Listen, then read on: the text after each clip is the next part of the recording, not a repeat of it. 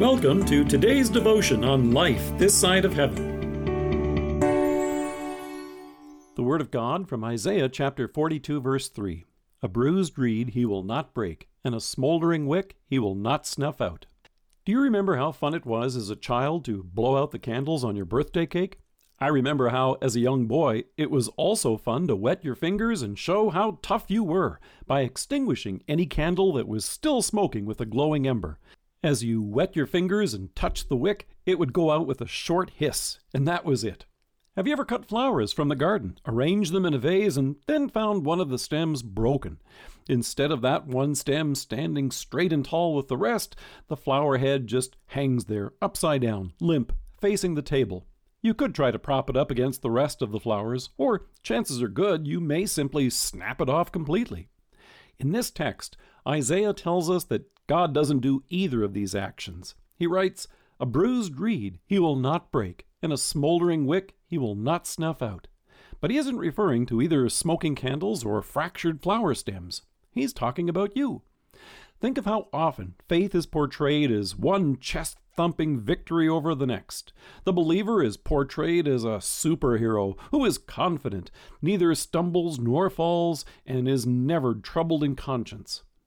However, as much as you and I may aspire to this image, it's a little like the boy who runs around the house with a towel around his neck and imagines that he's Superman.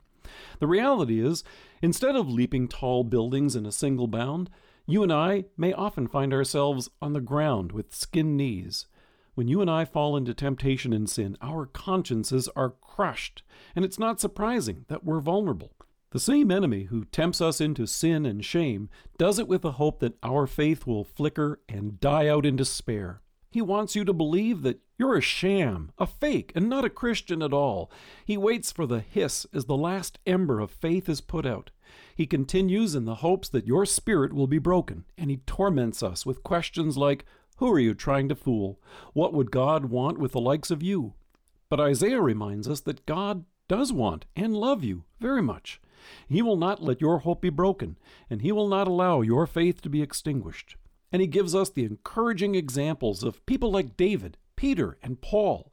In Scripture, God shows us how each of them, just like you and me, have found themselves face down in the mud, covered in sin and shame. God could have left them there, but he didn't. In love, he reached out to them in mercy and pulled them up. You won't find these folks wearing a cape. Far from it. Instead, they wear the righteousness of Christ, which through faith covers all their sins and iniquities. And so do you and I. As Paul reminds us in Galatians, all of you who are baptized into Christ have clothed yourselves with Christ. When our faith flickers and our spirit wilts under the weight of guilt, God strengthens us through His Word and in the Lord's Supper, our crucified and risen Savior, who has brought us forgiveness and life through His death and resurrection, doesn't snap off bruised reeds or extinguish smoldering wicks. We can put away the pretend superhero towel and rejoice in the garments of salvation. Let us pray. Loving God, strengthen my weak faith and assure me always of your everlasting mercy and love. Amen. Dear friends in Christ, as the novel coronavirus spreads through our nation, the anxiety it has created is understandable and real. We invite you to share this site with your friends and family during this time of isolation. In addition, Concordia Publishing House has made available a special edition of its popular Portals of Prayer devotional booklet titled, Where Is God Now? It contains sixty devotions for times of distress. It's available free, and you can download it from our website. You can read it and share it with a friend today. Thank you for joining us. If you're listening to us by podcast or on Alexa, we invite you to browse the resources that are available on our site at life this side of heaven dot org. God bless you and have a great day.